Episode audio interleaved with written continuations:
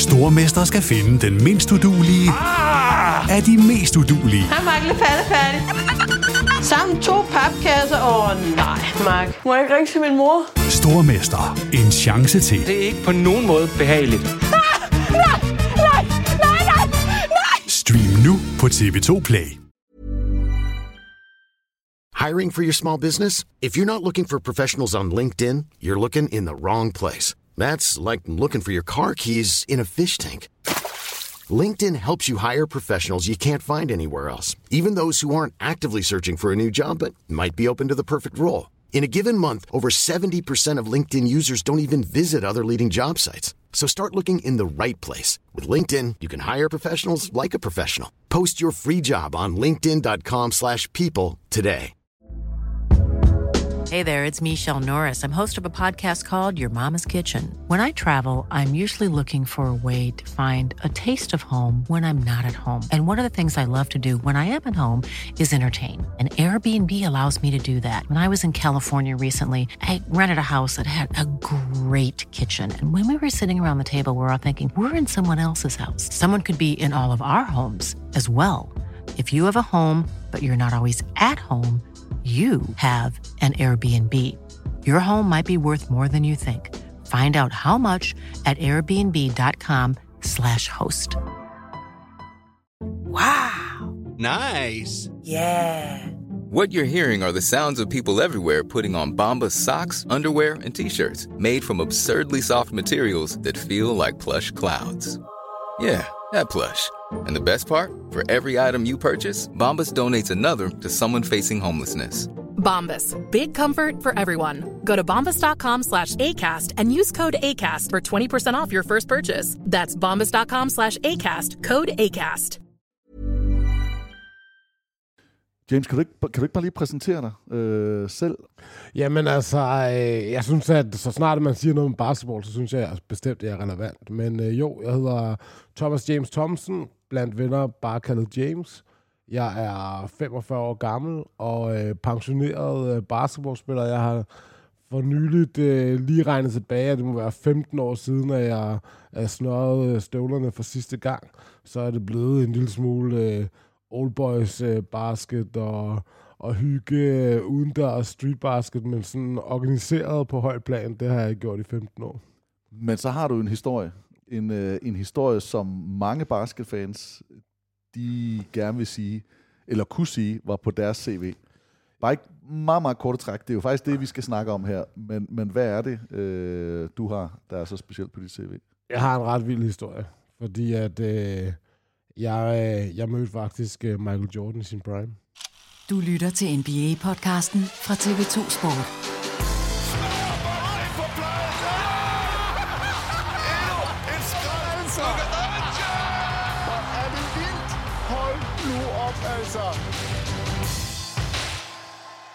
Hjertelig velkommen til øh, NBA-podcasten på TV2. I dag med uh, selskab fra Thomas James Thompson, som vi lige hørte fra. Han sidder altså klar her til at, at øse ud fra, øh, ja, fra sit basketballkatalog, fra sine oplevelser. Og jeg, og jeg lover jer for, øh, hvis vi nu kan få ham skruet lidt væk fra basketballen, så er der, der, der er mere end en oplevelse, og, og mere end et telefonnummer. Jeg havde faktisk sådan lidt en, en, en en, en tanke om at spørge, hvad, hvad er egentlig det største navn i telefonbogen? Men, men det tror jeg ikke, vi, vi skal ind på, for jeg tror, der, der, der er rigtig, rigtig mange.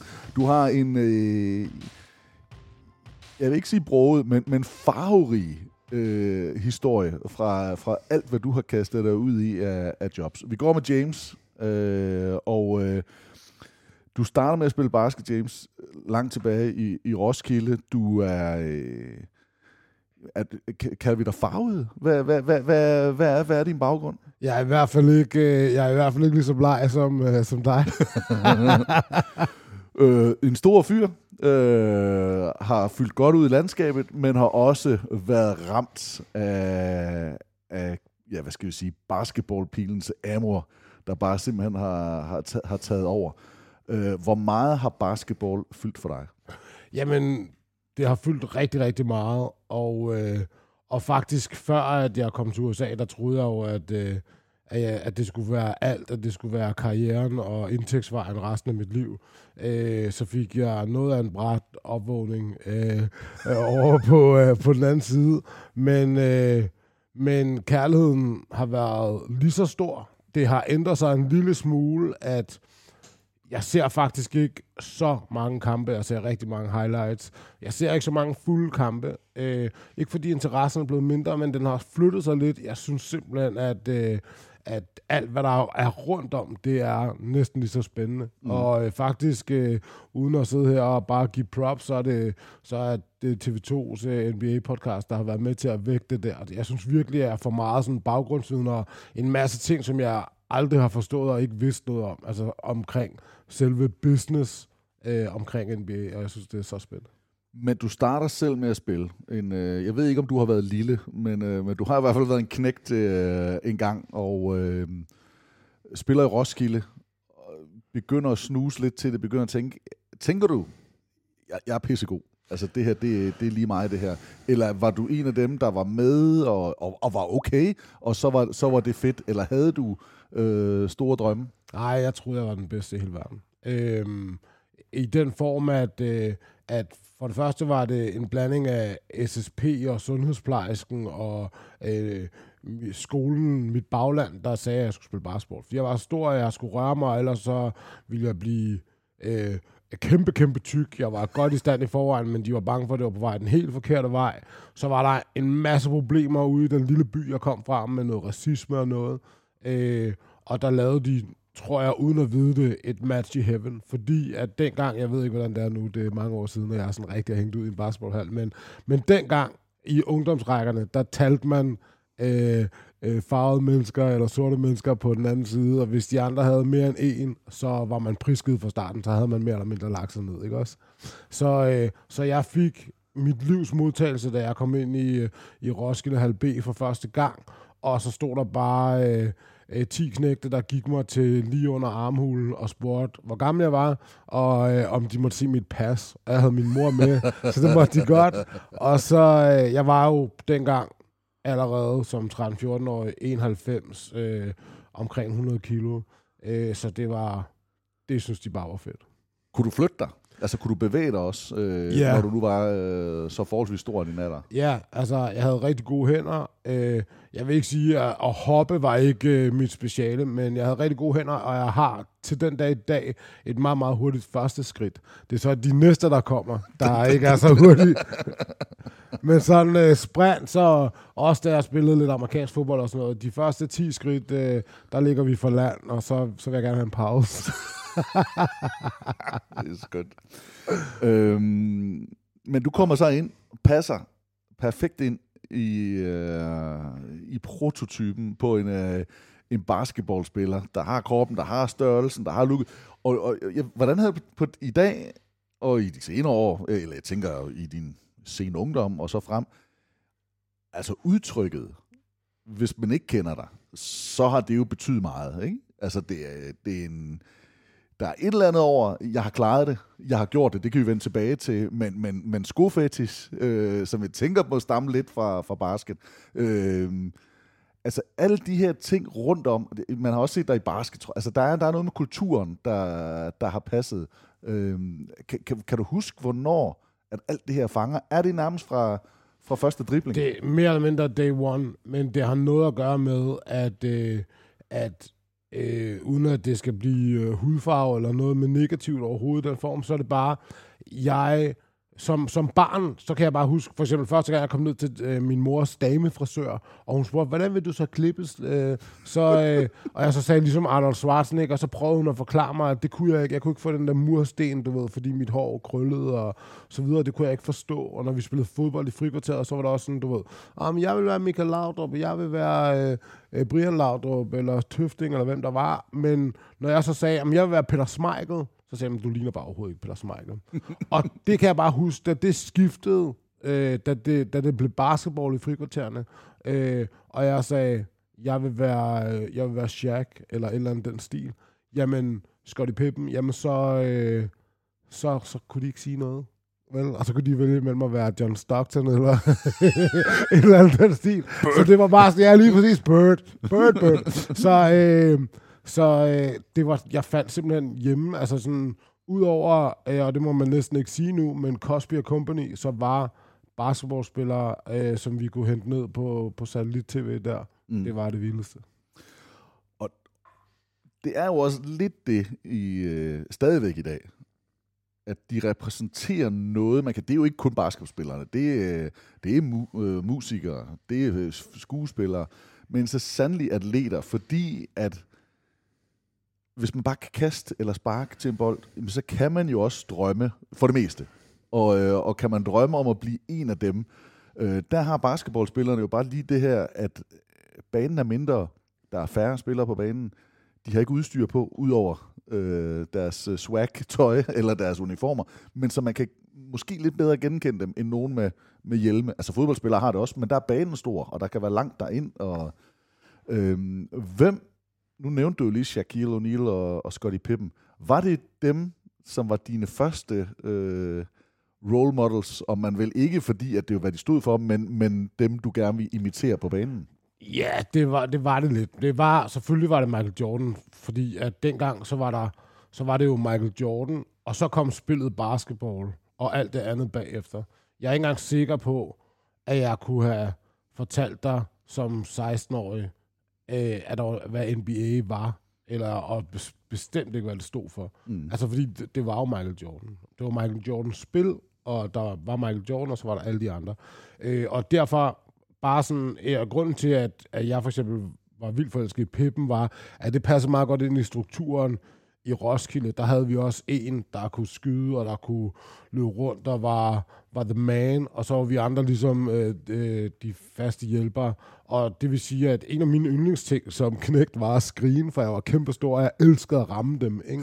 Og, øh, og Peter, som, øh, som øh, var vores svar på Michael, øh, han elskede at løbe af dem, du ved, så det var jo, det var jo sådan noget. Øh, og, jeg var, og det var også en af de ting, jeg var hadet for fordi det gjorde ondt at løbe ind i 100 kilo teenager, altså i drengerækkerne, ikke? Hvornår sagde du, missede alle, hvornår trådte du ind i baskethallen? Jeg var, jeg var øh, 13-14 år, måske lige blevet 14. Okay, så det er faktisk lidt sent. Ja, det, øh, ja, det var det. Øh, jeg missede, for jeg havde kunnet dunk på, øh, på, lille på de lille kurve der. Den, øh, den missede jeg sgu. så kommer du ind, så, så en 13-14-årig, og så det vil sige, og du får 78, så det er jo faktisk lige omkring øh, sådan skældsættende år i øh, historisk basket med, med 92 og OL og Dream Team. Ja. Var, det, var det præ eller post? Det var altså, præ. Det var præ. Altså, jeg, øh, vi, så, øh, vi så med holdet Dream Team, og, og øh, jeg kan også huske, jeg kan huske, fordi jeg kan huske EM i 92, øh, der samledes de inde på Rådhuspladsen, mm. øh, selvfølgelig. Øh, og der er jeg på vej hjem fra en Hørsholm camp. Øh, så det er muligt, det har været min første eller anden der, men det er sådan lige, det er i hvert fald deromkring, for jeg, jeg så det ikke rigtigt, og var ikke sådan helt med på det, fordi det var her som Camp var det vildeste. Og det var jo, altså det var jo sådan et, et tidspunkt, og den der sommer er jo helt fuldstændig vanvittig. Hvis man vil ind og høre mere om den, så har jeg faktisk lavet en podcast med, med Flemming Toft, der også ligger i vores, vores feed. Flemming Toft, der kommenterede både EM i fodbold og Dream Team senere. Øh, og han skulle vist der have bygget ky- Nej, han skulle ikke have været, han skulle have været på sommerferie, eller var på sommerferie, og bliver faxet hjem. Det hele det, fordi Danmark skulle jo egentlig ikke have været til EM. Men så på grund af krigen i Jugoslavien, jamen så, så, så skete det hele jo lige pludselig, og så kulminerede det til noget, til noget kæmpestort. Og jeg har hørt den der podcast, og han valgte vist selv ikke helt øh, 100, det der basket. Han fik bare sådan Ej, ja. selv med, han skulle tage det her, det her, det her, og basket var en af dem. Så der. sidder han der. Men sagde jo så også, at det var faktisk noget af det, der var det største øh, i, øh, i Barcelona, men samtidig også stadigvæk et OL, som folk de, øh, de henviser til. Og grunden til, at spørger, om det var før eller efter, men det var nemlig også et OL, som var med til at give et boost i dansk ja, basket ja, ja. Øh, af ungdomsspillere, ja. øh, der så det her, og så ville de spille basket, og klubberne var slet ikke klar til det. De havde ikke ungdomstrænere nok, og, øh, og så der, der var faktisk en del talenter, der desværre, eller ikke talent, kom måske talenter, mulige talenter, der gik til spil, fordi at man ikke var klar i klubberne. Øh, trods slet ikke, man var klar over, at det kunne give så meget, at der kunne komme sådan et, øh, et hold. Nå, så spiller du lidt basket, du bliver 15, du bliver 16, øh, du tænker, du er god, du skriner. Hvornår, hvornår så det næste? Altså, som jeg husker det, jeg er jo, øh, jeg er jo forbi høj, i, eller for Aarhus, og spillede jo i høj. Øh, og bliver træner og spillede også på, øh, på ligaholdet, øh, og har også spillet mod, mod Roskilde, men var især, jeg kan især huske mine år som træner, øh, øh, hvor vi var forbi Roskilde også. Jeg tror måske også, vi har ramt jer i første division øh, nogle gange, hvor begge hold lå sådan lidt, og, og, og elevator klubbede den op og ned. Øh, og jeg kan huske den der nye hal, altså når vi kom til Roskilde, den nye store hal, og der var faktisk nogle rigtig fine faciliteter. Man var sådan lidt øh, misundelig på, hvad der skete i den der domkirke. Roskilde Festivalen. Ja, ja den, den, den kunne lidt. Hvis ikke der var alt for meget regnvejr, så havde Roskilde rigtig, rigtig, rigtig mange penge øh, året efter. Og hvis det regnede, så, så havde vi ikke så meget. Så var det et hårdt, hårdt Ja, år. det var et hårdt år.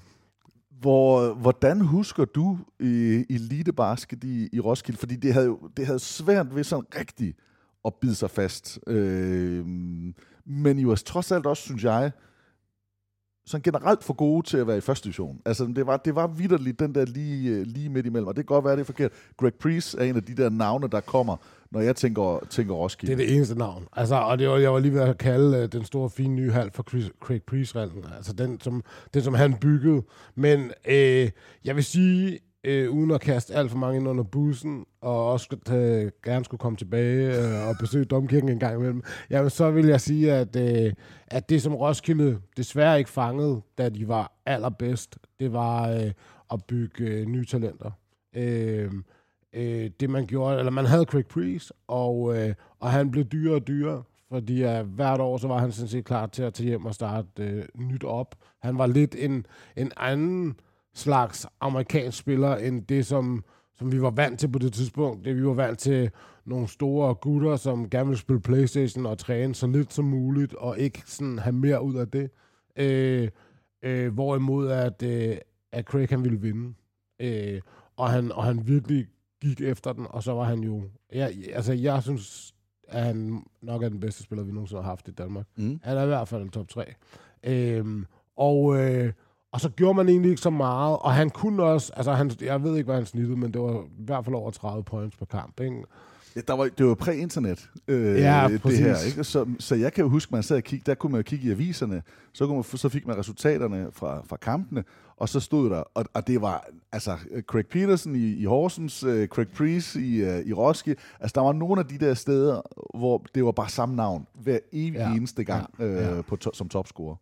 Og, øh, og så, og, så og, og, og udover Craig Priest, så havde vi jo også en Allan Nakvi, der var på landsholdet, Henrik Dejbjerg, der var på landsholdet. Øh, øh, Hvad hed han? Der var der ikke en Thomas, der kunne hoppe? Øh, Eller en springer, der var en, der kunne, men det var måske Ej, det senere. var ved Holbæk, er det ikke Thomas Rod? Nej, nej, nej, Rud, jo, Rud, Rud. Nej, vi havde Martin Gunneskov. What? Yes. Der var en, en fjeder. Ja. Altså sådan, ja. Det, den der reklame, den gamle Jordan-reklame du ved, hvis han ikke skulle det, hvis han ikke skulle det, would Michael Jordan so ever come down. Den passer på Martin, altså. Jeg kan huske faktisk, det var, der var en All-Star-kamp, der blev afviklet i Roskildehallen, hvor de satte kurven højere op. Ja, ja. Den er jo normalt 305. Jeg kan faktisk ikke huske, hvor meget, men man, i NBA vil man normalt sige 10 fod eller 9 fod, man sat. Eller undskyld, den er 10 fod, så vil man sætte den op til 11 eller 12. Jeg kan ikke huske, hvor meget man hævede den med.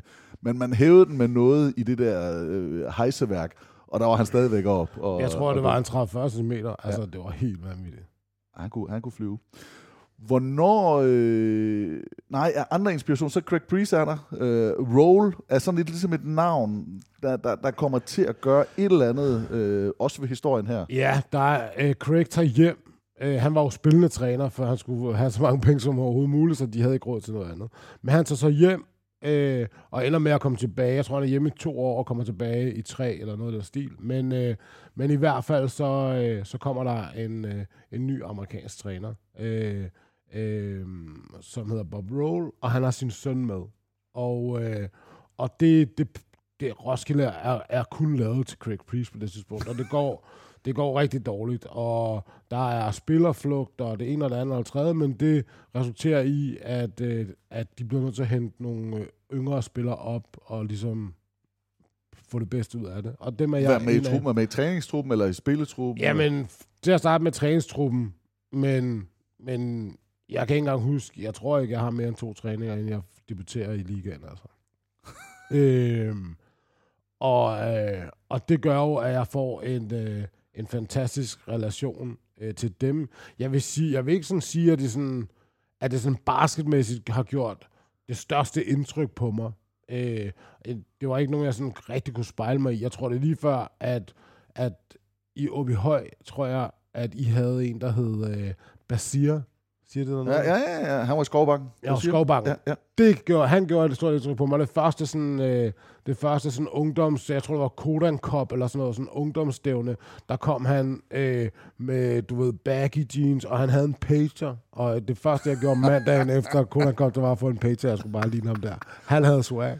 Ja. Øhm, men ja, øh, så jeg tror ikke, at øh, det var ikke dem, der gjorde det største indtryk, men, men jeg blev jeg blev rigtig gode venner med, med både Lance og Bob, øh, faren der, som var for head coach, og det endte med at blive inviteret øh, til USA øh, øh, sommeren efter. Men, men hold lige, den, den kører vi på. Øh, hvor, hvor, hvor gammel er du her, siger? Er du junior, er du yndlingsspiller? Ja, jeg er nok førsteårs yndling, så. Førsteårs og bliver hævet op og, og kommer... Nej, jeg bliver hævet op som, som øh, andenårs junior, slutningen af sæsonen, tror jeg. Ja. Midt, midt i sæsonen, og så tror jeg, jeg er sådan rigtig starter som førsteårs yndling.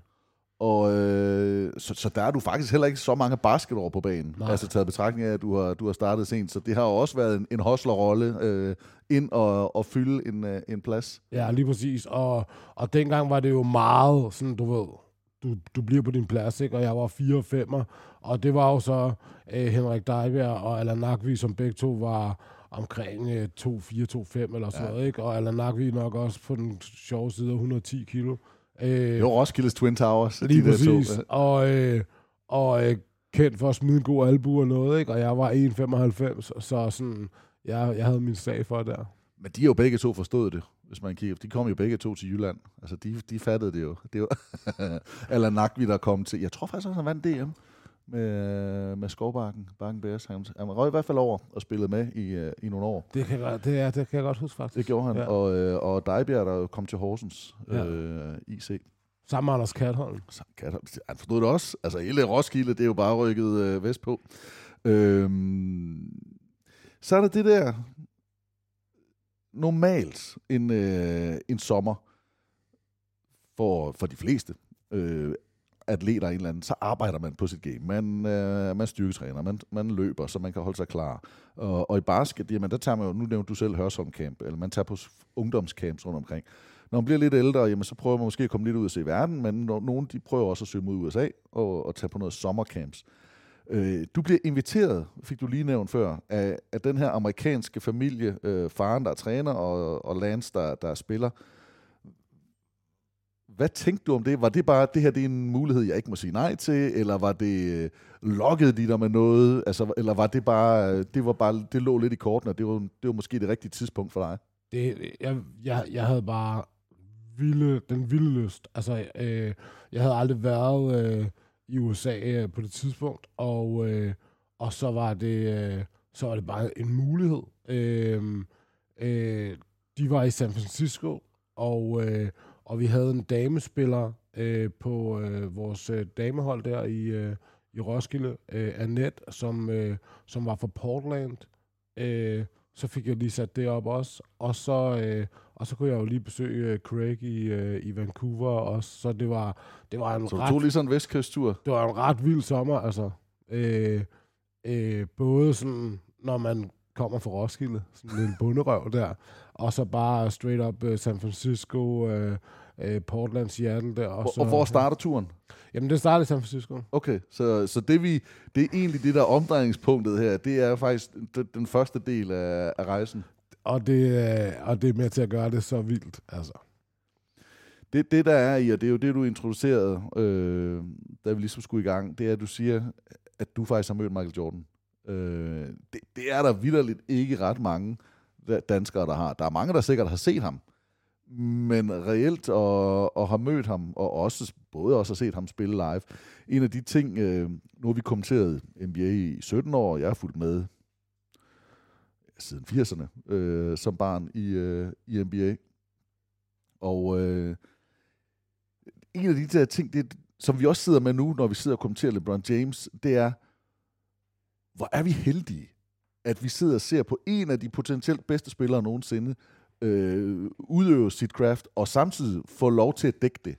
Øh, jeg var jo en af dem, der respekterede Jordan fuldstændig for hans spil, men holdt egentlig altid med noget andet.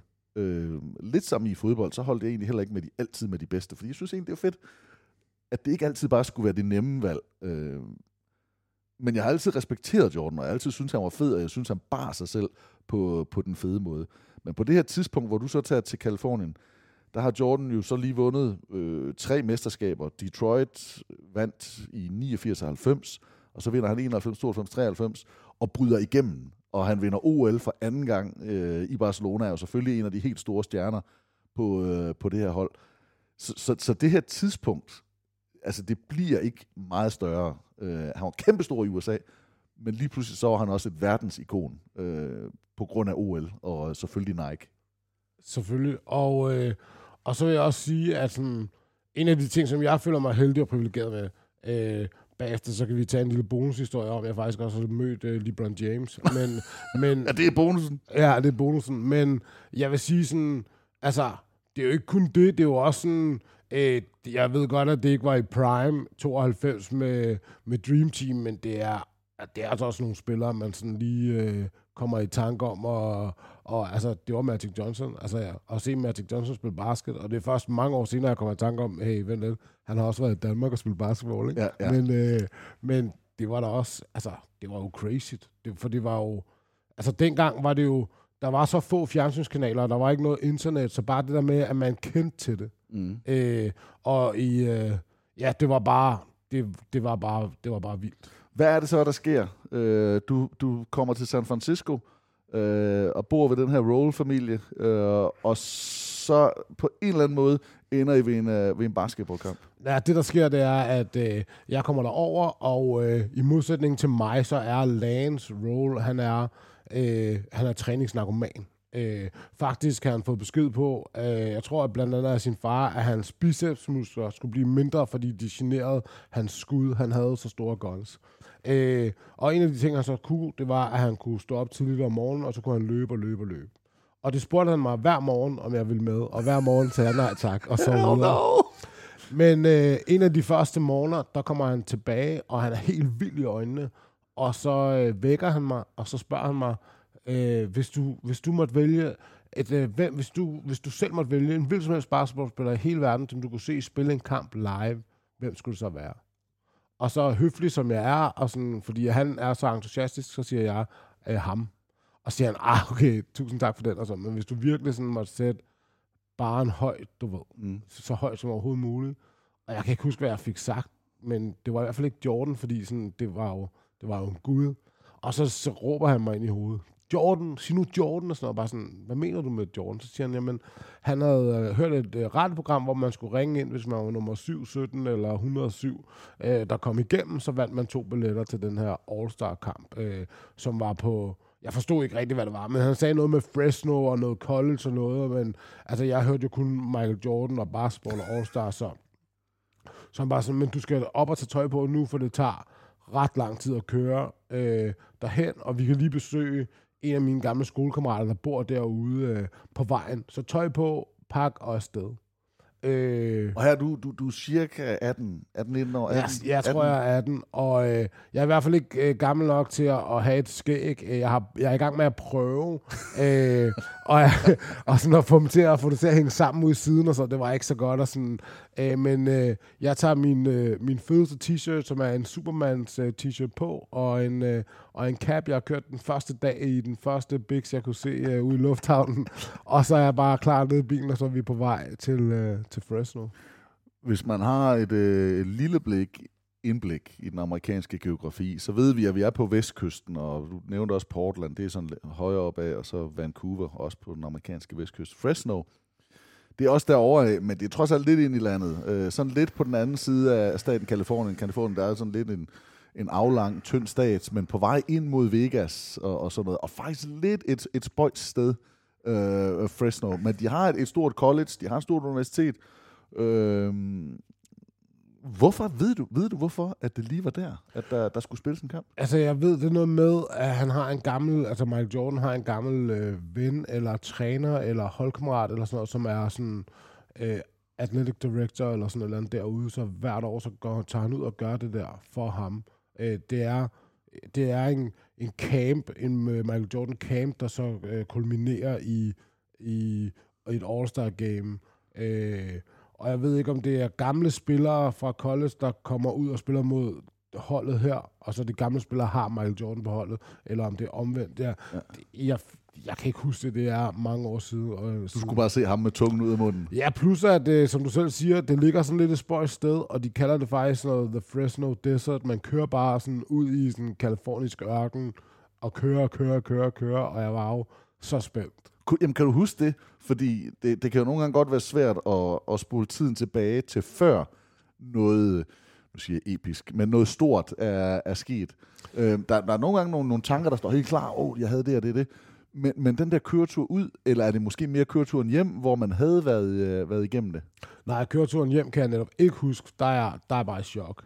Øh, men køreturen derud kan jeg huske, fordi man var spændt, og det var, det var så vildt, og, øh, og jeg havde mit kamera med, og jeg havde tre ruller film med også.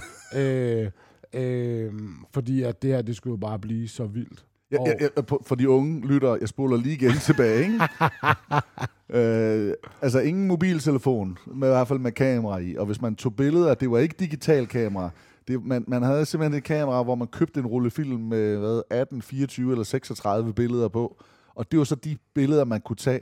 Så tog man billederne, man kunne ikke rigtig gense dem. Man vidste ikke, om det var godt billede eller dårligt billede, og så skulle man fremkalde dem. Øh, og så købte man nemlig, havde man gerne to eller tre ruller med, og så kunne man skifte, så man kunne tage nogle flere, hvis man var egentlig heldig. Og havde man ikke sat øh, hvad hedder det, rullen ordentligt i, så, øh, så, så var der overhovedet ikke nogen billeder, når ja. du var færdig. Havde du glemt at tage dæksel af, så var der ikke nogen billeder, når du var færdig. Øh, der, der var mange ting, der kunne gå galt, ikke? Men du fik snappet, du fik snappet lidt billeder der. Jamen, vi kommer lidt, øh, det går lidt for hurtigt, fordi at øh, i den her historie, der, øh, der stopper vi jo så øh, da vi er tæt på for at besøge øh, en kammerat til, øh, til Lance, som hedder Steve. Og Steve, han er en spøjsfætter. Han fortæller, at han på det tidspunkt har... Øh, har for nyligt snedet sig op på scenen til Pearl Jam i koncert, og det er sådan hans hobby, det er at komme ind til ting, øh, uden at være inviteret. Og det viser han en helt fotoalbum med alle mulige events, han har været inde til. Uden Undskyld mig, men det passer jo. Jeg ved, hvordan passer det ind med dig? Altså lige i dag, der, der er dit job, det er vel netop at holde sådan nogle uh, tosser væk fra, uh, fra scenen. Lige og nogen. præcis. altså det, det vil give mig en uh, nightmares. Altså, uh, men dengang, der, jeg tror også, eller det var det var lang tid før 9-11 og så videre, så det, er jo, det, er jo, det var nogle helt andre øh, omstændigheder dengang. Ja, men ja. han havde en hel bog med de her ting. Og han fortæller så også, at han øh, har tænkt sig at, øh, at snige sig ind til det her event. Øh, og det, øh, det er en idé, jeg sådan kan huske, og vi får øh, øh, noget at spise, og, og så er det ellers øh, altså, I, I har billetter, I har billetter, I har og så ham med han markeren, han vil ja, prøve at snige sig ind. Lige præcis. Øhm, nå, men vi kommer hen til den her hal, som jo er gigantisk i forhold til noget, jeg nogensinde har set. Og... Øh, og der står der så skilte alle steder, at øh, øh, med billeder af kamera og en streg over, man må ikke tage billeder derinde.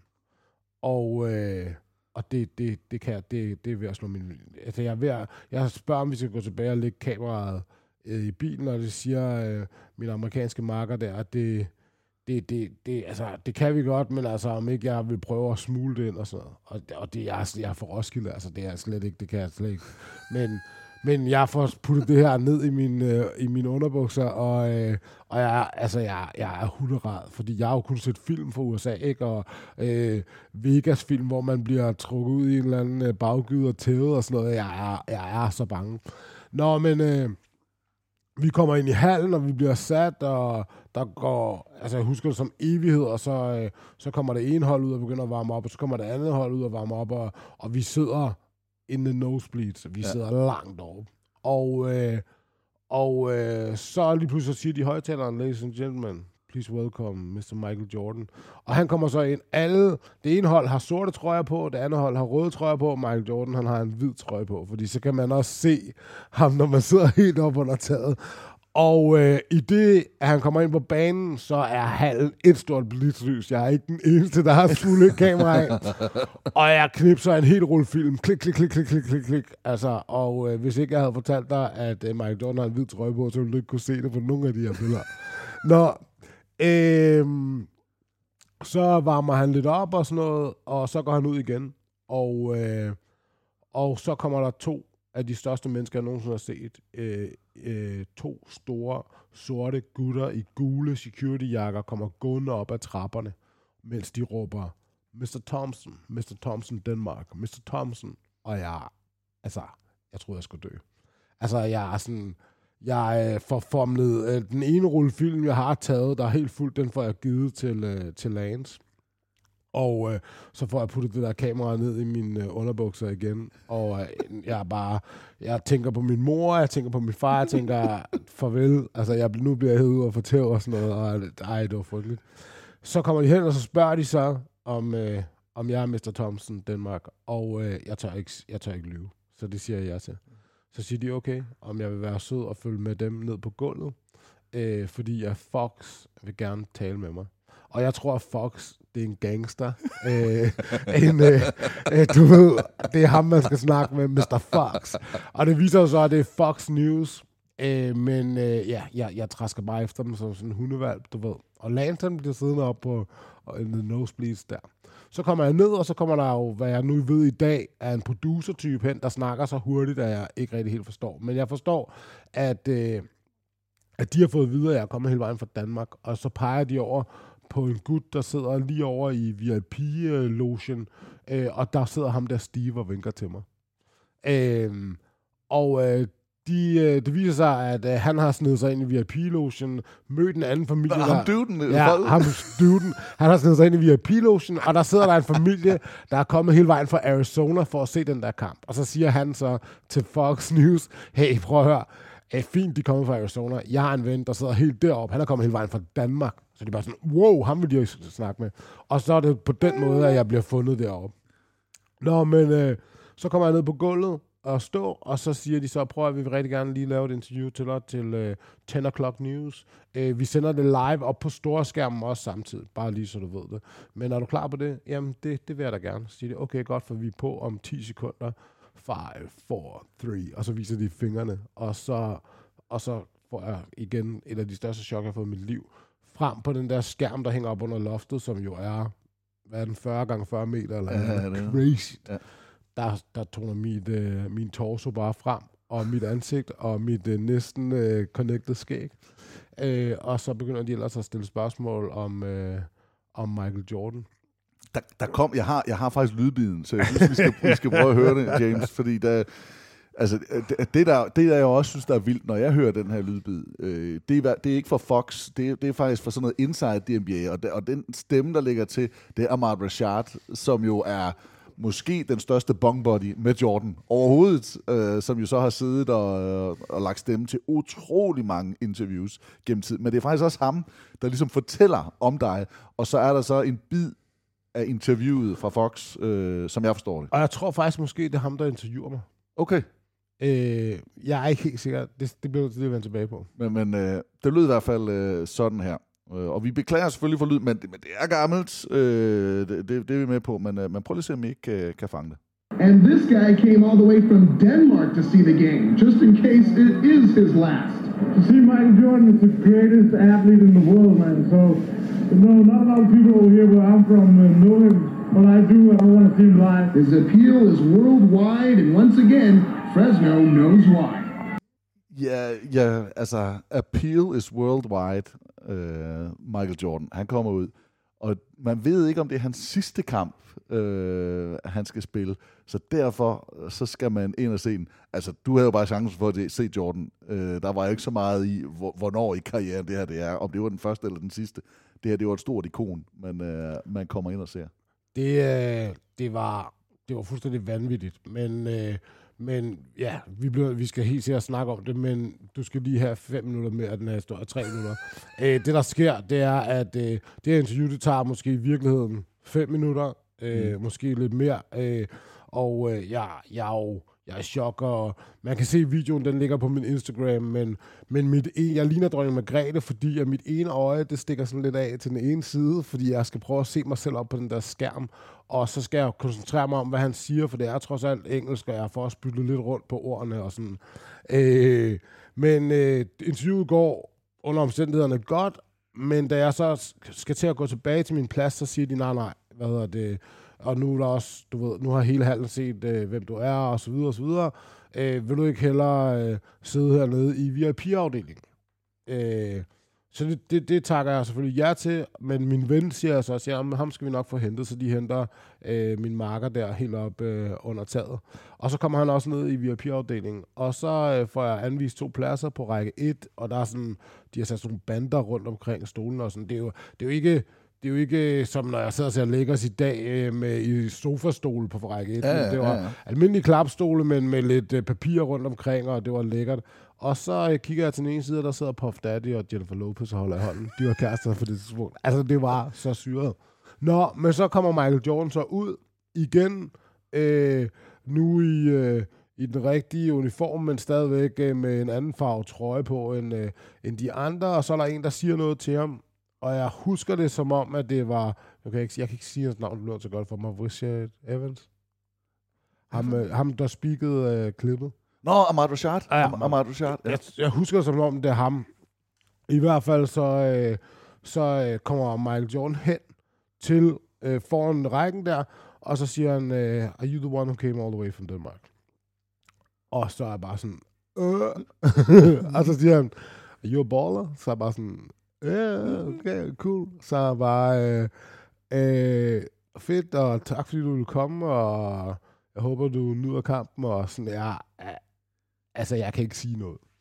Øh, så, øh, så går han så, øh, vender han om og går hen øh, og diskuterer at give bolden op. Så kommer der en bold, der rammer ud, som jeg griber, og så det ser han, og så vender han sig om, sådan, du ved, giv mig bolden, så kaster jeg bolden til ham. Jeg afleverer bolden til ham.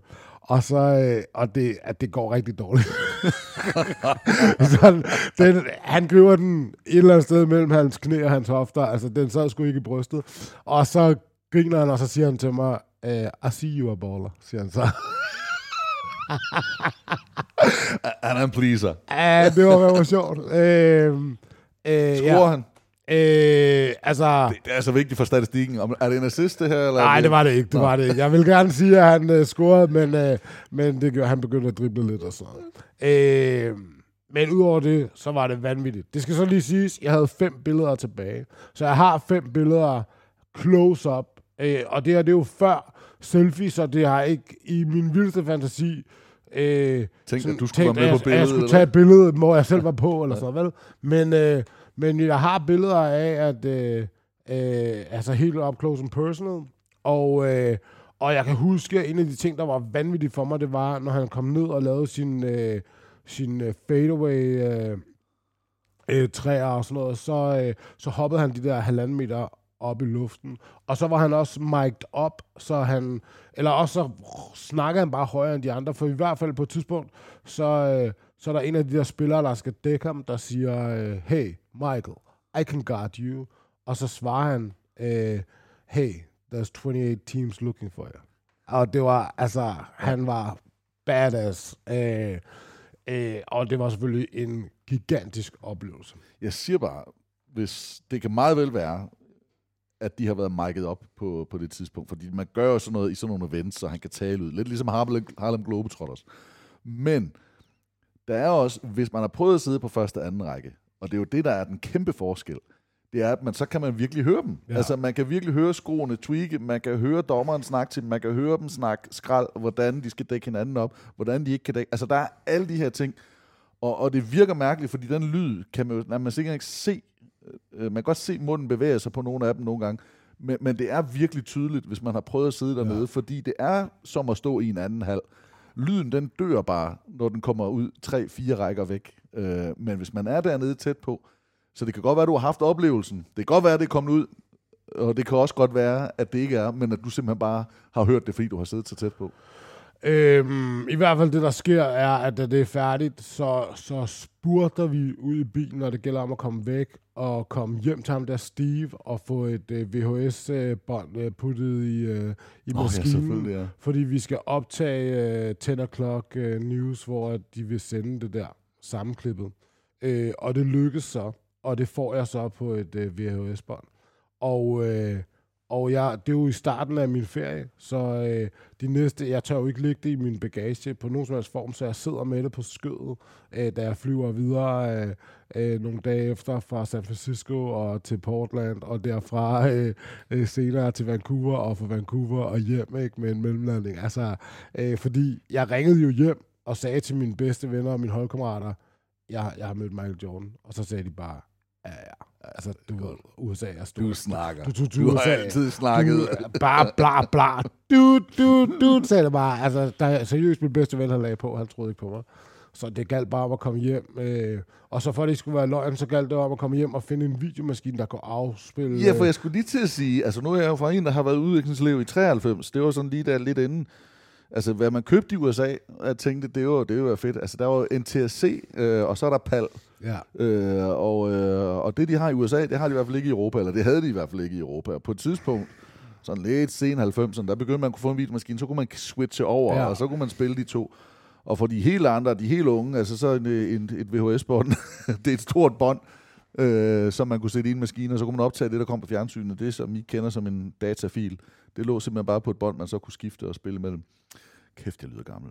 Men det er faktum, for dem, der nu ikke ved det. Øh, men der var jo netop det der med, at så har man noget, som man så faktisk ikke kan afspille, fordi du sætter lige i en maskine, selvom mask- bånden passer, så var det optaget på en anden kode. Men de tog det videre til DVD også. Altså, der var det jo også øh, de to, det var to forskellige. Ja. Øh, men øh, ja, øh, øh, Men du får det afspillet. vi får det afspillet, og, øh, og vi får det lagt over. Og senere, så var det også det, man gjorde. Altså, øh, øh, alle mine venner, jeg tror, jeg havde to øh, af de der, øh, både DVD-afspillere og videoafspillere, der kunne afspille amerikanske Ja, ja. ting, fordi det var det, man kunne få, og det var det, man, hvis man skulle se noget som helst, der var bondet, øh, øh, de der championships-videoer og sådan noget, så skulle man jo have det, så det var ja. det, der gik. Hvor, hvor, hvad ændrede det så ved dig? Nu, nu sagde du, det var Shaq og Pippen og, og noget af det der. Steg Jordan i graderne, fordi nu havde du set det, eller var du stadigvæk, øh, han, er, han er heroppe over alle de andre, og så er der nogle andre, jeg har som favoritter? Øh, jeg tror, han steg i graderne. Øh, men han kom jo tilbage. Jeg, det var, for mig var det mere, vi havde ikke hørt det der, om han, han he might retire. Altså, det kunne man slet ikke forestille sig. Sådan, det, det var jeg egentlig ked af, at, øh, at, at tænk, at det kunne være, at han trak sig tilbage. Han var da ikke særlig gammel, og sådan. han var jo stadig god, og sådan noget. Det kunne man slet ikke forestille sig. Øh, ligesom, altså i dag, øh, i, det, i det øjeblik, at, øh, at LeBron 7-13 skulle sige, hey, mm. nu trækker jeg mig tilbage, så ville vi jo vide det 20 sekunder max efter, ja. ikke? Altså, alt ville pinge på alle telefoner. Da og- Kobe gjorde det, der vidste vi det et år inden. det Der var der det. the farewell det tour. Det, det var det. Altså sådan, så, øh, så det var jo det var en af de der nyheder, man kunne komme hjem med og sige sådan, det kan være, han ikke kommer tilbage, du ja. ved. Altså sådan, det var sådan, ah, det gør han, det gør han. Det gjorde han så også. Han, han havde lige været væk, faren døde, og så spillede han baseball, hvis man ikke har set det. Der ligger også en uh, Jordan Rides the Bus, hedder, øh, hedder dokumentaren, hvor man ser ham i, Øh, i øh, jamen det er jo både Major League, men selvfølgelig også i Minor League Baseball, spillet for, øh, for White Sox, eller Barons, som øh, farmerholdet hed. Øhm, og bliver så kaldt tilbage. Pippen, øh, det fungerer ikke rigtigt i Chicago, og de øh, taber jo så faktisk det første år, han kommer tilbage, hvor han kommer sent tilbage i sæsonen. Men, men så de tre efterfølgende år, der vinder de jo så altså tre mesterskaber mere. Så en, øh, er et kæmpe, kæmpe ikon, øh, sportsmæssigt, men selvfølgelig en af de, øh, de helt, helt store, øh, hvis for mange også den, den største, øh, rent basketballmæssigt. Øh. hvordan er øh, ugerne efter, eller ugen efter, fordi så tager du jo videre op. Nu, altså, kan du huske noget af den tur? Fordi der må, der må være sådan noget med, at det her, det har bare øh, det har jævnet noget ud, eller stjålet alt fokus på sådan en, en USA-tur. Altså, jeg kan huske... Øh, jeg kan huske sådan 3-4 ting for resten af turen.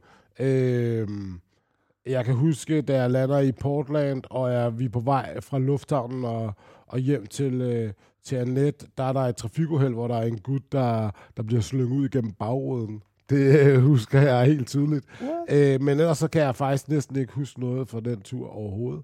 Øh, øh, og jeg kan huske, jeg kan huske Vancouver, øh, fordi det var, øh, det var jo en stor by, de kalder det uh, Canadas svar på New York. Ja. Uh, så det var også noget helt andet, og så er det meget smukt. Uh, Ja, det er. Vancouver Island, bjergene, ja, ja. lige præcis. Ja. Den er kåret som verdens smukkeste by, to år i træk, og så det var, det var vanvittigt. Og så kan jeg faktisk også huske, at jeg kom forbi sådan en Virgin uh, Megastore musikforretning, hvor de havde en, uh, en endevæg, der nok var uh, fire gange... Uh, 6-7 meter høj eller sådan noget. Og der havde de sat sådan nogle net på, hvor der kunne være et CD cover i hver net for at dække hele den der kæmpe flade. Og det var så aquaplader, der sad i.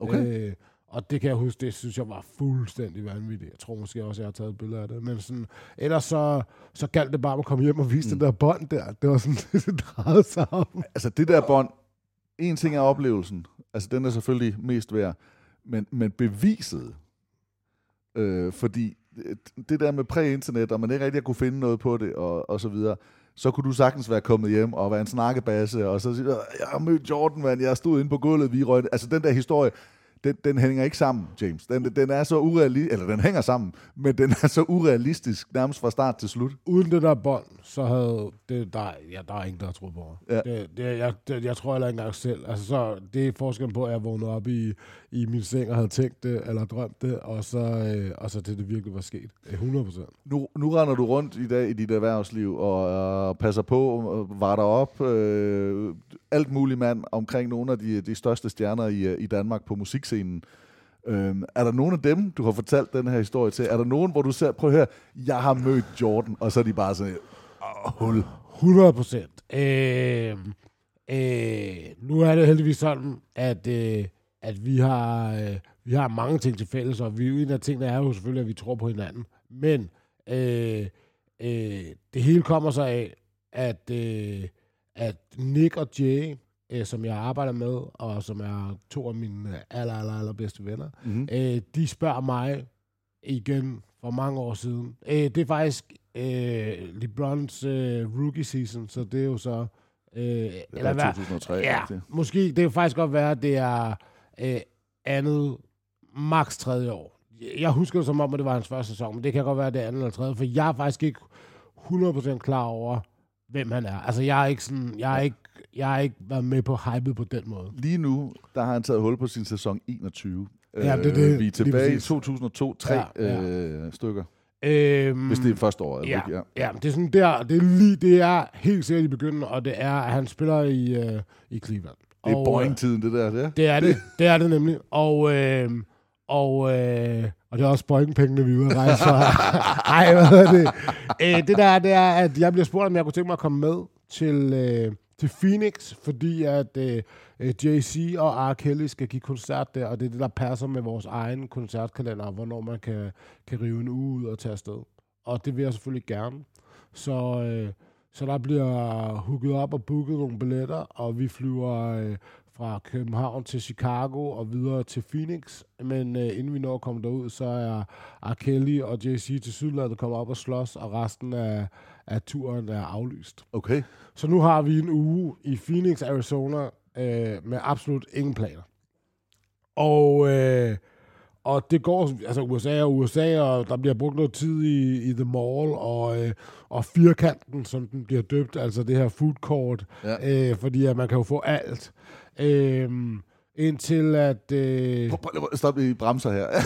Nick og Jay, øh, frem og tilbage, er de, er de meget i USA rejste der, eller er det også øh, nyt territorie? Ah, nej, de er, på det tidspunkt er de allerede rimelig berejst i USA. Der har de været Øh, rundt. Ja, der. Øh, det er sådan... Kunne det man også for- godt forestille sig.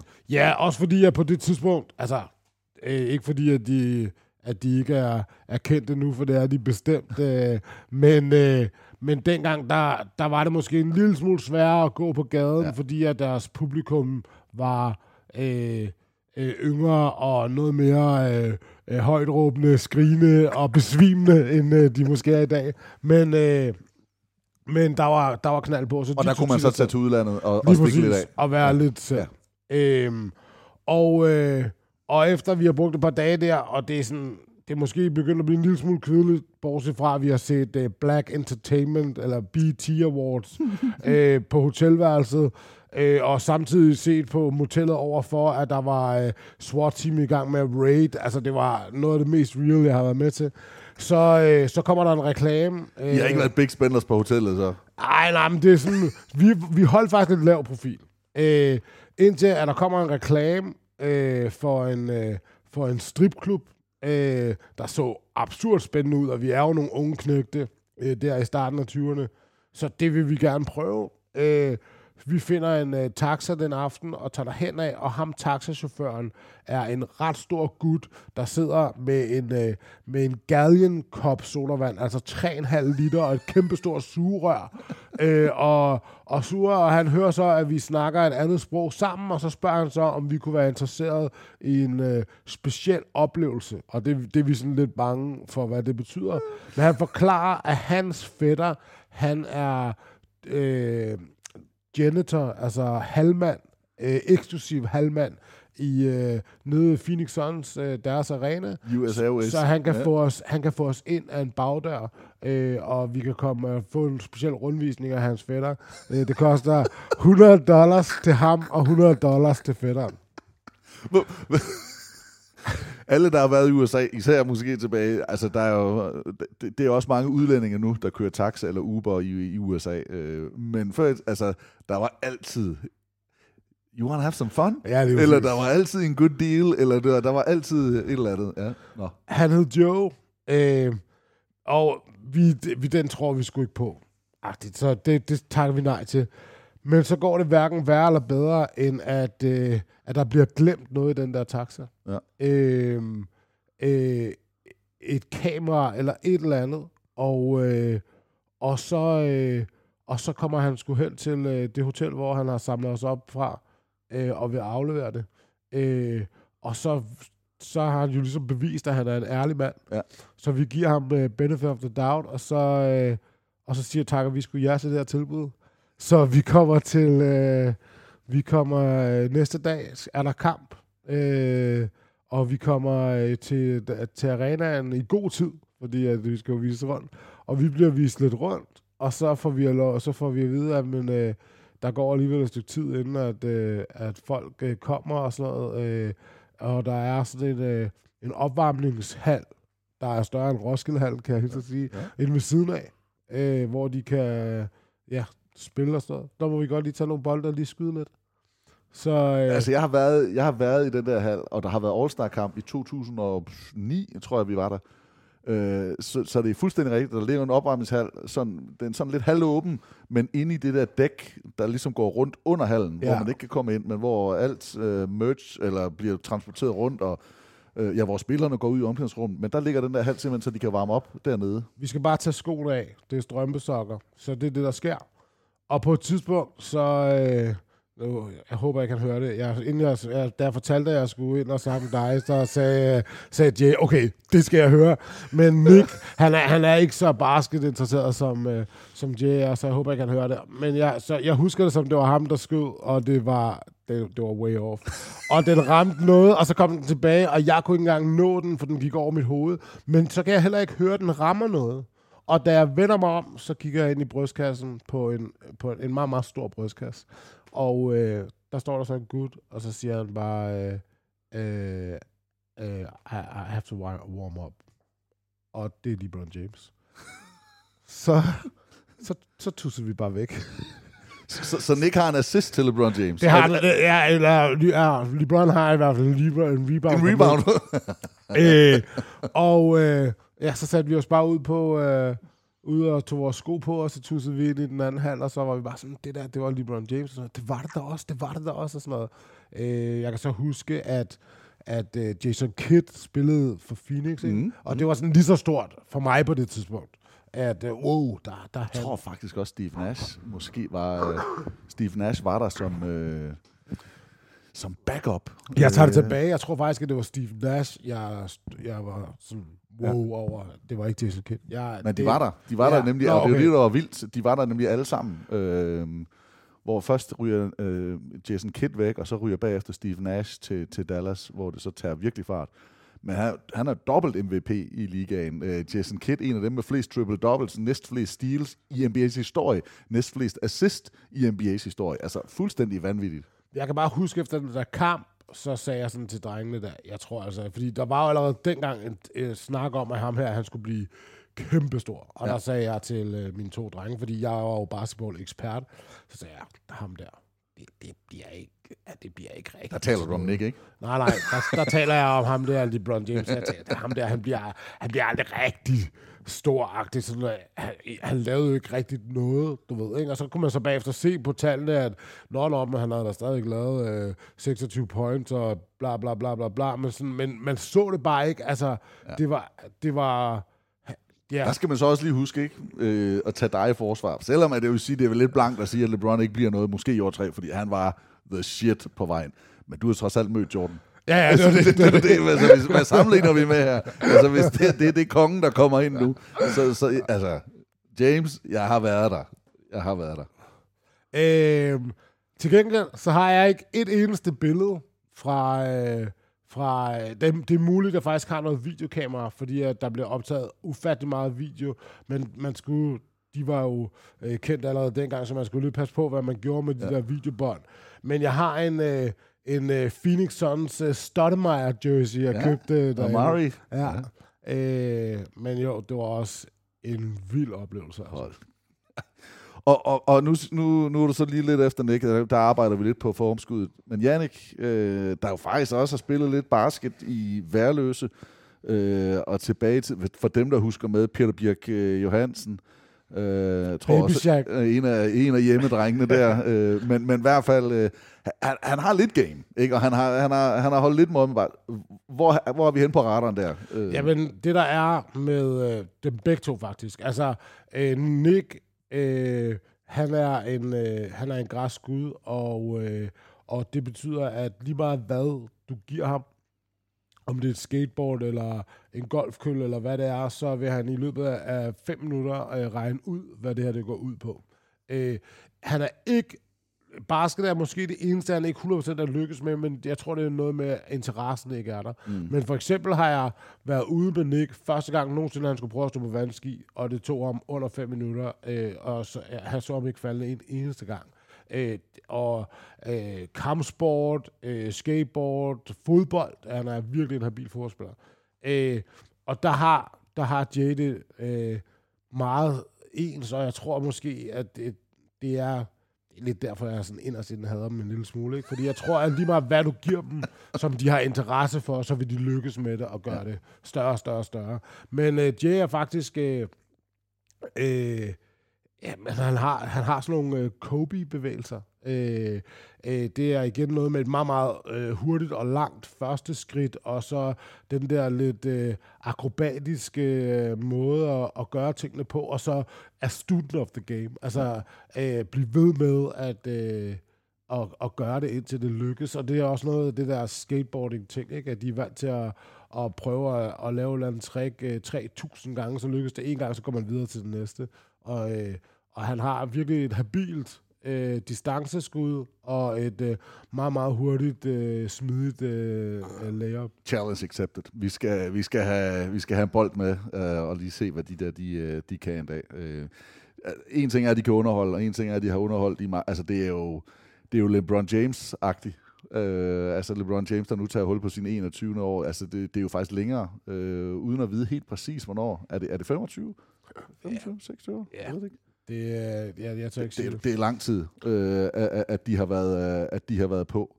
Øhm, jeg, vil nu, sige, jeg ja. vil sige sådan her, at, øh, at øh, en challenge, øh, fordi der har været i musikbranchen øh, andre navne, hvor der også har nogen, der har spillet basketball lidt backstage og sådan noget. Mm. Ikke også? Jeg vil sige på den måde, at med det hold, vi har nu, altså øh, musikere på scenen øh, øh, og, øh, og folk rundt omkring, øh, altså man kalder det et hold. Vi er jo på sådan et Nick J-hold, der er vi minimum 25, altså alt fra øh, lydteknikere til trommeslageren til, øh, til Nick Jay selvfølgelig, ja. og helt ud til øh, merchandise-pigerne.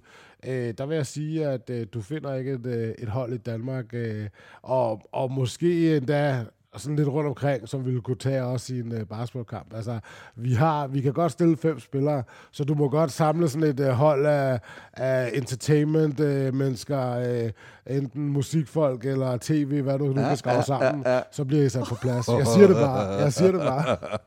det er fedt. De har også prøvet mange gange på scenen, øh, lykkes mange gange, men nu er det taget til nye højder, og det her det er på ingen måde en reklame, fordi der er udsolgt. Øh, men men uh, Royal Arena i den forgangne weekend, øh, to kæmpe shows, der har fået rosenord. Jeg har, så det desværre ikke, men øh, min kone var til den ene af dem, og øh, var meget, meget, øh, meget glad for det. Kæmpe Nick Jay-fan, det er jeg egentlig også. Og men, det er jeg glad for, at du ikke fortalte mig på forhånd, fordi jeg er jo lidt bange for din kone. Ja, ja. Jeg har jo set, øh, jeg har jo set dig på sociale medier fortælle, at øh, du kan ikke komme hjem til Fie med et par, øh, med et par sko, øh, helt nye par sko, uden at et af et par af de gamle, de skal smides ud. Der, vi har simpelthen, er... der er ikke mere plads. Så, så når jeg kommer hjem med et par sko fra USA, så, så skal der ryge et par sko. Og jeg kom så hjem med et par crocs, tror jeg, og så måtte der jo ryge et par, øh, par vandresko med hunden. Øh, jeg er meget enig. Øh, og, og øh, at, et, faktisk sko, øh, det, vi, skal lige, vi skal lige runde det der sko. Øh, ikke lige mine, men dine. Øh, men man har jo, det jeg vil sige, det var, der er udsolgt to i weekend. Der er også to i næste weekend, eller den kommende weekend, som også allerede er udsolgt i, uh, i Dan Hammers lille sommerhus derude på, på Amager. Øh, nu var du der jo selvfølgelig til de her to. Hvordan, hvordan er det at se dem også? Fordi det der, det er jo deres basketballbane. Altså, det er jo deres performance. Det her, det er øh, Danmarks øh, LeBron James og måske Michael Jordan i, øh, ikke at, hvem er den ene, men i form af, af ikoner øh, på, på popscenen. Hvordan var det at se dem efter den her lille milepæl, i hvert fald første etape? Nå, men det er ligesom at arbejde for et NBA-hold, og, øh, og det er sådan nogle ting, som jeg øh, barnagtigt synes er mega fedt. Altså sådan noget helt banalt noget som, at, øh, at øh, når Nick og Jay, de kommer jo hverken øh, med toget eller på cykel øh, ud i arenaen, øh, vi kommer kørende, og så, øh, og så åbner de store porte ind til loading docken, og så øh, kører man helt ind i arenaen. Altså, det skete i hvert fald heller ikke, da jeg spillede i ligaen, vel? Ja. Øh, der har vi faktisk været med toget et par gange, så, øh, specielt hvis det var Horsens IC. men, øh, men så øh, alt det der med, at omklædningsrummene er, det er jo øh, dækket af med, med sort stof og gulvtæpper og sofaer, og øh, der er kun de ting i køleskabet, som du har ønsket dig, og øh, gange med navneskilt. Øh, dansere har deres, band har deres, Nick og Jay har deres, øh, produktionskontor osv. osv. Altså det er meget ligesom øh, øh, at komme ind. Øh, jeg har været på jeg har været øh, på Camp Now og fået en tur i omklædningsrummet. Ja, og så, ja. Altså det er meget den samme verden. Øh, og øh, og det gør jo også, at man ligesom, man sætter jo en scene til ligesom at hype sig selv, og lige om lidt, så skal de jo så gå ud og performe øh, foran øh, 16.000 øh, mennesker, øh, som kun er kommet for at se dem. Ikke? Og den skal altså leveres øh, i aften og sådan noget. Så, øh, så der er meget sportsting, og der bliver også, vi har også både øh, et lille træningscenter og, og yogamåtter og åndedragsøvelser og hvad vi er. Ja, ja, ja. Altså, så der, der, der er egentlig mange øh, røde tråde imellem. Der er så mange spørgsmål, der bare håber sig op, men det, det, det kan vi ikke altså. Du, du må sige, komme tæt på nu. Hvor, hvor lang er en rider? Altså, hvor lang er den her ønskeliste for, for nogen, der skal ind og spille sådan en koncert? Altså, øh, den er pænt lang. Og der er jo to rider. Der er jo både en, øh, en teknisk rider, altså med ting, der simpelthen skal være der, før vi kan afvikle. Altså, okay. det nytter jo for eksempel ikke noget, at man kommer ind, og det er jo lige meget, om det er Royal Arena, eller om, øh, om du er, har valgt at bruge din, øh, din sparepenge på at købe øh, Nick og Jay til ungernes konfirmation. Ja, ja. Altså, så nytter det ikke noget, hvis der kun er et øh, 220 volt stik. Øh, det kan ikke trække forstærker ja, ja. og højtaler osv. Det hedder en teknisk rider. Øh, der skal være så og så højt til loftet, der skal være en scene, der skal være så videre, så videre, så videre. En masse ting, der for det kan lade sig gøre. Men den der hospitality rider, som, øh, som alle altid øh, har det sjovt med, og, og hvor rygterne sviger om, at der er nogen, der vil have M&M's øh, opdelt i, I farver, farver og sådan noget. Ja, ja. Øh, det vil jeg sige, at, at i forhold til dem, jeg har arbejdet med, eller arbejder med, der er Nick og Jays øh, der er opad. Men det er jo sådan noget med, at... Øh, at øh, Nick ikke kan tåle tomater. Ja. Så øh, der er ikke tomater i noget her. Øh, så er det jo sådan noget med, at, øh, at de drikker absurd meget øh, grøn te og øh, veganske kokostips og sådan. Det er ikke deres omklædningsrum. Sådan normalt, når artisten går på scenen, så kan man jo lige gå ind og rate noget, øh, nogle vingummier og noget et eller andet og noget tredje og sådan noget. Det var det dårligste omklædningsrum. Det, var, det er bare pap og papir og ingefær og jeg skal give dig skære. Vi har, en, vi har vores egen juicer, altså der mangler bestemt ikke noget. Og så er det jo sådan noget med spejle i fuld størrelse. Og, Ja, ja. ja. Ah, det er sjovt. Ja. Det er sjovt. Jeg håber, at, øh, at næste weekend bliver lige så god som den første for jer, så øh, at de kan se tilbage på et... 7 øh, 9 13. Ja, se tilbage på et... Øh, det er jo ikke et punktum, eller noget, men et komma i en, øh, i en fed karriere. Endnu et, øh, et, et, et, flot, øh, et flot mark. Uden at blive, øh, at blive for højrøvet, så er det jo ikke første gang, at de har spillet i Royal Wiener. Øh, det er selvfølgelig men første det gang. er fire gange, Ja, fire og- gange, og det er jo så en rekord. På en uge Øh, og udsolgt på ingen tid. Og, 100 procent. Og det er også kæmpe, og de er også utrolig lykkelige og beæret, og det skal der også igennem, at og taknemmelige, tror jeg måske er, Ja. er et bedre ord, øh, og det, er, det har været helt fantastisk. James, der skal skru på tavlen, fordi øh, noget af det, vi faktisk har talt om tidligere, du og jeg har faktisk også været i en øh, tur i, øh, i Godmorgen Danmark øh, også, og, og noget af det, som folk måske har stødt på med dig, det har været noget øh, antiracisme, det har været noget af din tur over Storebælt, hvor du blev stoppet af det svenske politi og danske politi. Det er Øresund. Ja, Øresund, undskyld. Ja, Øresund, ja, selvfølgelig med passen. Øh, men så er det også sko. Øh, altså en kæmpe skosamling. Øh, hvor mange sko er vi cirka over på, eller har du det præcist? Jeg har ikke et præcist tal, øh, mm, men alligevel nogenlunde. Jeg, jeg, uden at, uden sådan, at, at du må hænge mig 100% op på det, så, vil jeg, så et fornuftigt øh, slag på tasken hedder 350-400 par. Nike-sko, eller alle sko? Alle sko, hvor at i hvert fald 350 er, er Jordans, ikke? Ja. Jordan 1's, forskellige Jordans, øh, hvor, hvor, altså hvad er, hvad er favoritten? Øh, min favorit er Jordan 1's, 100%. Mhm. Øh, øh, og det er nok halvdelen af de Jordans, jeg har af Jordan 1's. Highs eller low? Øh, jeg tænker, den får du mig næsten. Jeg tror, det er highs. Det er enten highs eller middle. Midt. Jeg har, ikke, jeg har ikke nogen low. Okay. Min, altså jeg har jo også flere, øh, men jeg tror Jordan 11, den her med, med øh, jeg skulle til at sige glamour, plastikkanten rundt, øh, den har et eller andet Jordan i en low der. Men ellers så er det øh, fire, Ja. 3, 4, 5, øh, 4, 5 måske, som jeg har som sådan nogle, øh, det, det er de ikoniske Jordans øh, for mig. Jeg er med på, at, at etteren øh, kommer man ikke udenom nu, og det er fordi, det er blevet så meget mere end bare en, en, en, en Jordan-sko. Altså, det er jo et stilikon, som... Ja, Thomas Elmi rendte jo også rundt i, øh, i noget af det her, da han øh, to- indtog Aarhus øh, igen. Øh, nej, men, men, men det, det er bare noget, som, som folk de er på nu, fordi de kan komme i så mange farver, at du kan jo sætte det op med stort set alt, hvad du har. Du har et godt udtryk, men samtidig øh, så er det også lidt sporty, og det er egentlig behageligere på. Det er sjovt. Øh, nu er Thomas Helmi jo desværre ikke øh, så stor en mand. Øh, sådan rent fysisk, han er, som jeg plejer at sige til ham, Thomas, du er en af de største mænd, jeg kender. Men du er ikke den største mand, jeg kender. Men hvad hedder det?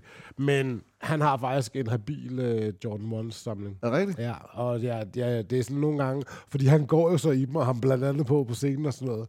Øh, ikke at jeg ikke går i mine, men, men Thomas han går i nogle af dem, som øh, jeg vil et ønske, jeg havde, og så dem, som jeg har, som jeg så ikke går i, dem, dem vader han bare i, du ved. Altså, Men det er fordi, det skal passe til håret, ikke? Så er det jo, forskellige jo, lige farver, og præcis, så er det...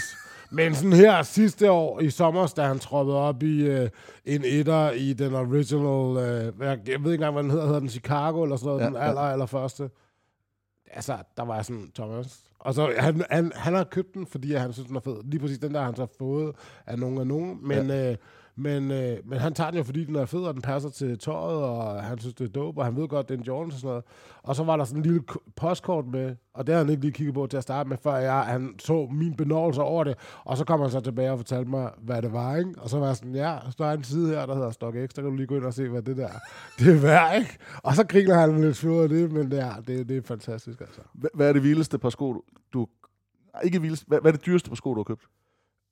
Mm, ja, men ved du hvad, jeg har været så privilegeret, at langt de fleste af mine sko har jeg købt til, øh, til øh, retail, altså til hvad de koster, Okay. for jeg har købt dem øh, uden at ligge i kø. Jeg har bare været heldig. Har du så et par, der er vurderet højt? Altså, hvor du kan sige, det her, det er, Jeg har et det er par, min baby. Jeg har et par etter, Øh, øh, altså, den, jeg har et par, at, som man til den Thomas har, Ja. jeg fik i sommer, som jeg til den dag ikke ved, øh, som jeg har fået af hende den langhårede derhjemme, ikke? som jeg til den dag ikke ved, hvordan i alverden hun fik fat i, men det er noget med, at hun kender nogen, der kender nogen, og så i USA og sådan noget. Og, og altså, da jeg skulle åbne den på min fødselsdag, der var der, der, der, der kunne jeg godt se på hende, at øh, enten så holder der en øh, rød Ferrari et eller andet nede i kælderen. Altså det var sådan, der, der var et eller andet helt galt her, og hun var så stolt. Øh, og hun er ellers ikke, øh, nu skal jeg passe på, fordi hun plejer at lytte med, når det noget, men øh, hun er ellers ikke verdens bedste til at give gaver, og slet ikke til at holde på en Åh, pas hemmelighed. på, pas nu på! Men, øh, men øh, den der, altså jeg, der, der, der har hun sgu gjort det godt. Men så har jeg også nogle, jeg har nogle Fearless og et af, øh, alle dem, som jeg er rigtig glad for, har jeg næsten to par af alle sammen, fordi så går jeg et par, og et par stående Chris hjemme på hylden, ikke? Men jeg vil ønske det faktisk en af, hvis jeg en dag øh, fik sådan en, øh, et øh, træ, måtte få tre ønsker opfyldt af en ånd i en flaske, så vil en af dem være, at jeg kunne huske øh, alle historierne bag, altså ligesom når, når de hedder øh, øh, All-Star Game, eller Free Fall Line, mm. eller The Flu Game, og sådan noget. Altså hvis jeg kunne huske alle de der, øh, der er jo ham her, øh, øh, Mike, øh, der har hoops ude på Frederiksberg. Mm, mm. Han, ham bliver nødt til at ringe til nogle gange.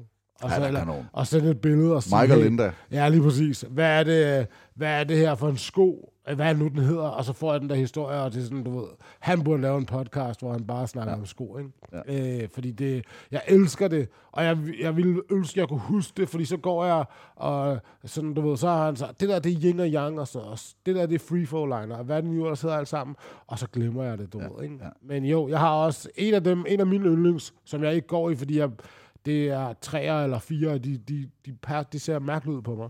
Men øh, det, den hedder... Øh, den hedder Katrina, altså som er Hurricane givet, hvad? ja, lige præcis, som er lavet for at donere overskud til ja. Hurricane Katrina og først. Så ja, så, så sådan, noget, sådan nogle historier jeg elsker. Og, og du nævnte lige Magic, så selvfølgelig kom til Danmark. Øh, strejfede du ham der? Der Nej. var, der var ikke noget. Nej. Men det er bare vildt nok, som, når de, nu de navne, du lige har nævnt. Michael Jordan, og Magic Johnson er der selvfølgelig også. Nå, det var, det var selvfølgelig ham den sidste, og så LeBron. Det er de tre atleter nu, basketmæssigt, der er dollar-milliardærer. Ja, ja. Øh, altså det, det siger en ting også om, om, om størrelsen øh, på deres imperie. Selvfølgelig, øh, Magic, der går jo den der helt klassiske fortælling om nu, fordi Jordan, han rådede, eller han fik jo aktier. Har du set det her? Ja. Film, Ja, ja, ja. Han fik jo, øh, fik jo aktier i stedet for penge. Øh, rådet Charles Barkley til at tage en lille share i stedet for øh, det. Og det gjorde han, og det har han takket ham for mange gange. Magic sagde nej. Han ville bare hellere have pengene fra Converse. Han fik 100.000 i hånden. Ja. Øh, og han sagde, at den der, råd, øh, den der brøkdel, han var blevet tilbudt, altså det var flere milliarder Ja. værd, hvis han havde holdt fast i den Ja. øh, i dag. Han har så tjent penge nok efterfølgende på Starbucks, på Burger King-restauranter, og på, på eje blandt andet øh, LA Dodgers. Øh, så, så vi skal ikke undre ham. Men øh, det er bare sjovt, hvad, hvad, hvad, hvad ting de kan, de He kan made gøre. it. Ja, altså... Og så er det bare ved at sige, de tre navne, der lige er kommet op her, det er altså tre af de aller, aller største, også på, på pengekontoen. Ja. Ja, men det er også, og det er, det er umiddelbart, når jeg sådan tænker tilbage, nok de eneste NBA-spillere, jeg har mødt, øh, så jeg siddet rigtig, rigtig tæt på Shaq og blevet øh, fuldstændig, øh, altså, tabt pusten på bare, jeg kan huske han, at se hans skulderparti, da han gik forbi mig, altså, det var jo fuldstændig vanvittigt. Han, han lignede en robot, altså sådan i størrelse, det var sådan lidt umenneskeligt. Øh, jeg har jo mødt ham en del gange. Øh, og øh, altså interviewet og snakket, og, og, og også øh, egentlig chillet. Det lyder mærkeligt, men, men det har jeg faktisk... Øh, men den ene gang, det var i Miami, og øh, der, der står vi, inden de, de ene og tre, han spiller for Boston Celtics på det tidspunkt, og Boston har Kendrick Perkins, Shaq, Big Baby, altså Glenn Davis, øh, der var en mere, der var en mere, som jeg lige blanker på, men de var kæmpestore, altså fysisk kæmpestore, og Doc Rivers var der, altså, og jeg interviewer Doc Rivers, og så hele det der, hvordan fanden man styrer så, så store, altså der må jo komme nogle skade, altså fordi de fysisk er så store, og de brager ind i hinanden, og en, ah, men det, var, det gik jo, og haha, de griner lidt. Så går vi over på den anden side, og de skyder den her træning, den er ved at være slut, og så ser jeg bare de her store loafers. Øh, altså seriøst sådan morfar og loafer, ikke? der står derovre. Og jeg bare sådan lidt, ikke skubber dem væk, men står lidt og gemmer, for, men stiller mig lige ved siden af, for jeg ved, her kommer han over forbi. Altså det er 100% en af de store, men jeg er jo ret sikker på, at det var Shaqs. Og ganske rigtigt, han kommer over, sætter sig ned og tager skoene af, sidder jo lige ved siden af, ikke? og det betyder, så, kan jeg, så laver jeg et Ja, ja. interview med ham. Ja.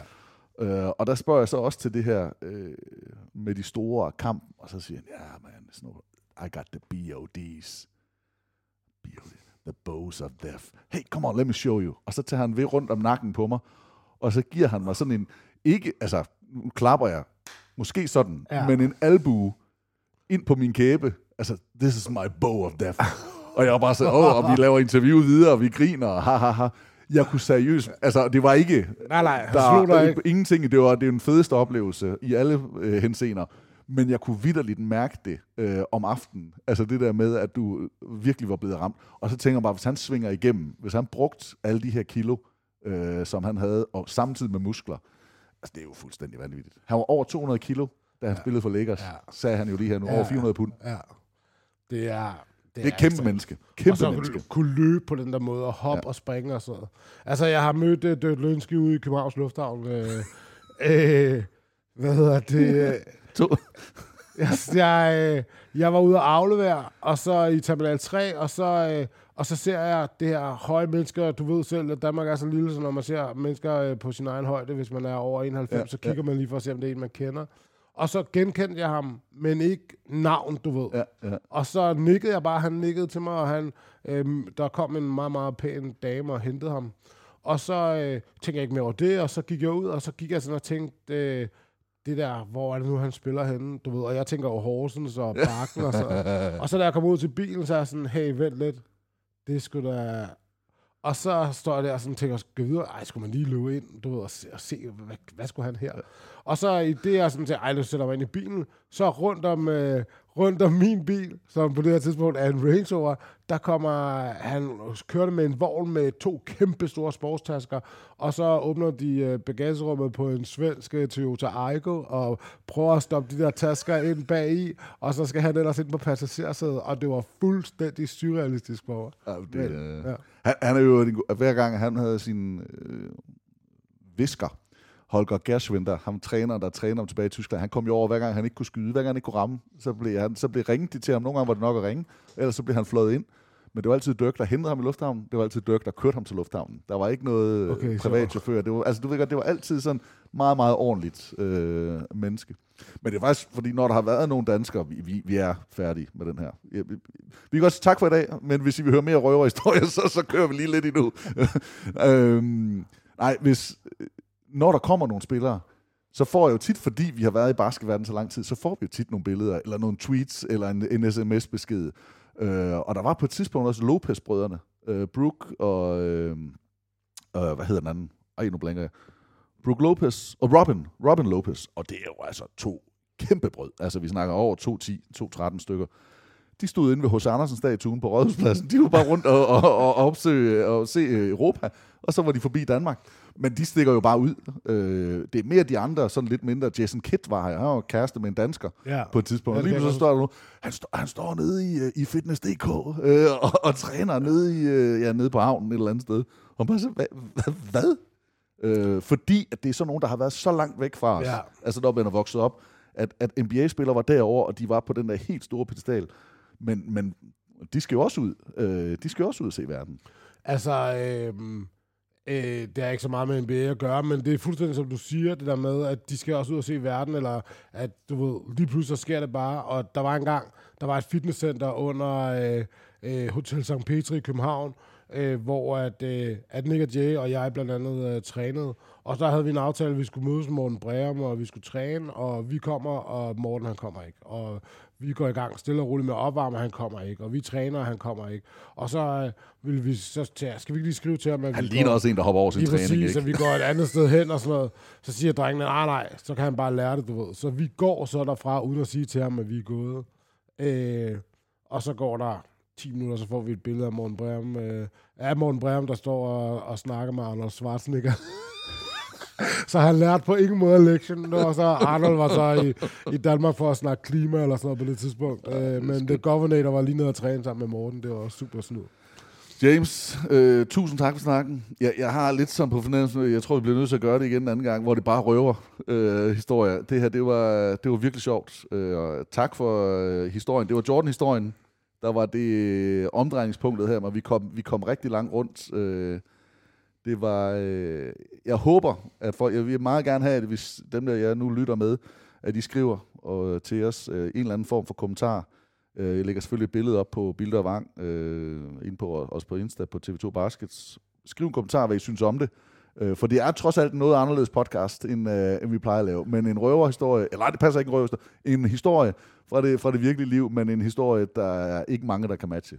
Det er så svært at holde det til, øh, til øh, NBA kun, ikke? Der er Jo. så meget, der er så meget. Øh, men øh, jo, det har været så hyggeligt og mega fantastisk, og jeg glæder mig både til at komme igen en eller anden dag, eller til vores... Øh, Vores, Ja, kampen, øh, den er vores, kamp, op. Ja. vores kamp, den skal sættes op. Det er fantastisk.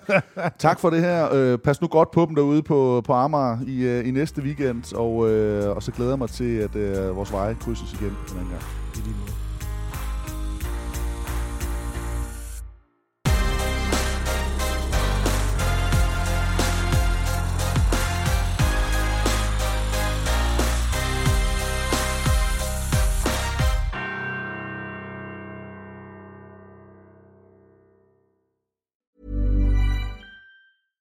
Even when we're on a budget, we still deserve nice things.